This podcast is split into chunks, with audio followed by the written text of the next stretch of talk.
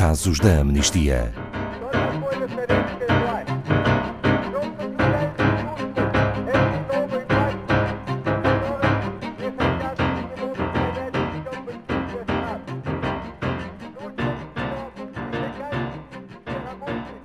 Das ruas de Minneapolis, nos Estados Unidos da América, às favelas do Rio de Janeiro, no Brasil, até à fronteira da Croácia, são muitos os casos de violência policial documentados pela Amnistia Internacional. Em todos, o uso ilegal da força pelas autoridades destacou ainda mais a importância de sabermos quais são os nossos direitos e o que, de facto, a polícia pode ou não pode fazer. Em muitos desses casos, as ocorrências terminaram em mortes e ferimentos e geraram ainda mais violência. Boa tarde, Pedro Neto, diretor da Amnistia Internacional Portugal. O que é a violência policial? Boa tarde, Ana Paula. O termo violência policial é muitas vezes usado para nos referirmos às violações de direitos humanos cometidas pela polícia, isto é, quando usam a força de forma ilegítima. Isto também pode traduzir-se em agressões, em racismo, em mortes ilegais ou execuções extrajudiciais em tortura ou uso indiscriminado da força por parte dos agentes para controlar protestos, como por exemplo recorrendo a ferramentas e utensílios indevidos. O gás lacrimogéneo é um deles. E o que causa a violência policial, Pedro Neto? Há uma combinação de fatores que contribui para isso. Leis desadequadas, discriminação, a insegurança, o, o, conflito armado e também uma impunidade consolidada que muitos agentes sentem. A impunidade policial aumenta e alimenta este ciclo de violência, sobretudo se as autoridades souberem que as suas ações raramente são investigadas e que ninguém será responsabilizado. É o que vamos verificando, por exemplo, no Brasil, com a morte frequente de jovens, principalmente jovens negros que vivem em situações de pobreza e onde eles não apresentavam qualquer ameaça pública e por isso não se justificando o uso da força.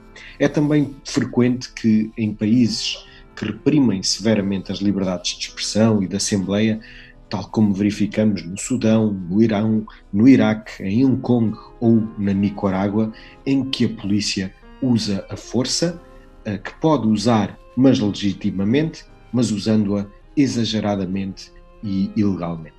Por que é que a violência policial deve ser considerada um assunto de direitos humanos? A violência policial tem que ser considerada um assunto de direitos humanos porque a polícia representa o Estado e o Estado tem a obrigação de defender e de assegurar os direitos humanos. No pior cenário possível, o uso ilegítimo desta força pela polícia pode provocar a morte. Caso a força seja desnecessária ou excessiva, pode também ser considerada tortura ou tratamento de, degradante. O uso ilegítimo da força pode ainda violar o direito a não ser discriminado, o direito à própria liberdade e à própria segurança e o direito à proteção ao abrigo da lei. Ouvimos muita referência aos Estados Unidos da América quando nos referimos à violência policial. Porquê? O sistema policial que existe nos Estados Unidos da América está desgastado e precisa de uma reforma sistémica em que os agentes tenham mais e melhor formação e que seja capaz de erradicar o racismo e que radicalmente mude a sua abordagem à aplicação da lei e aos direitos humanos.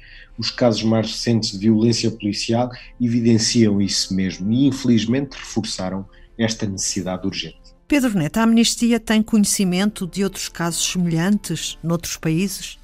Sim, temos vários relatórios publicados e acompanhamos alguns casos muito específicos. Há exemplos de violência policial no Chile, em França, no México, nas Filipinas, na Croácia, na Jamaica e também em Portugal.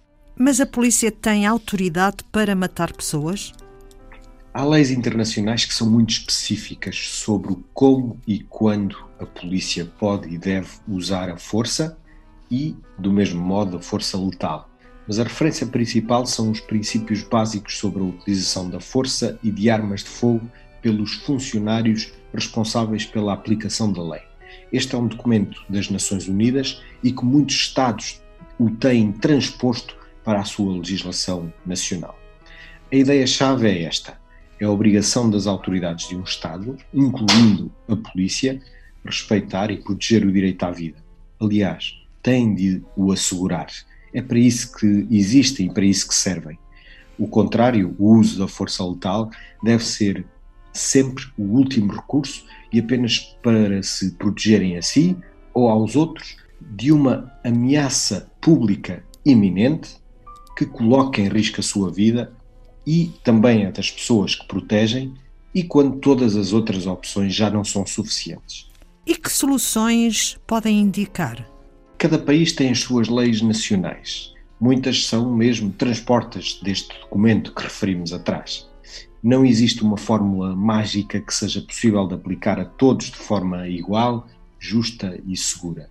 Mas é preciso cumprir as regras definidas e bem definidas sobre o uso da força e da sua adequação. É fundamental que a atuação geral da polícia e a sua importância não sejam caracterizadas pelas más práticas de alguns poucos seus elementos e que acreditamos que com toda a certeza correspondem a uma minoria sendo que a maioria dos profissionais são bons profissionais. E são estes bons profissionais que têm que ser valorizados e os maus profissionais que devem ser disciplinados e trabalharem bem ou então saírem das forças de segurança que representam o Estado. No fundo, deve sempre prevalecer o princípio da proteção da vida e o de que ninguém está acima da lei. Não devemos esquecer que a principal função das forças de segurança corresponde também ao seu limite, ou seja, o respeito, a preservação da vida humana e a proteção dos direitos humanos de todas as pessoas. Obrigada, Pedro Neto, diretor da Amnistia Internacional Portugal. Saiba mais sobre este e outros casos em amnistia.pt.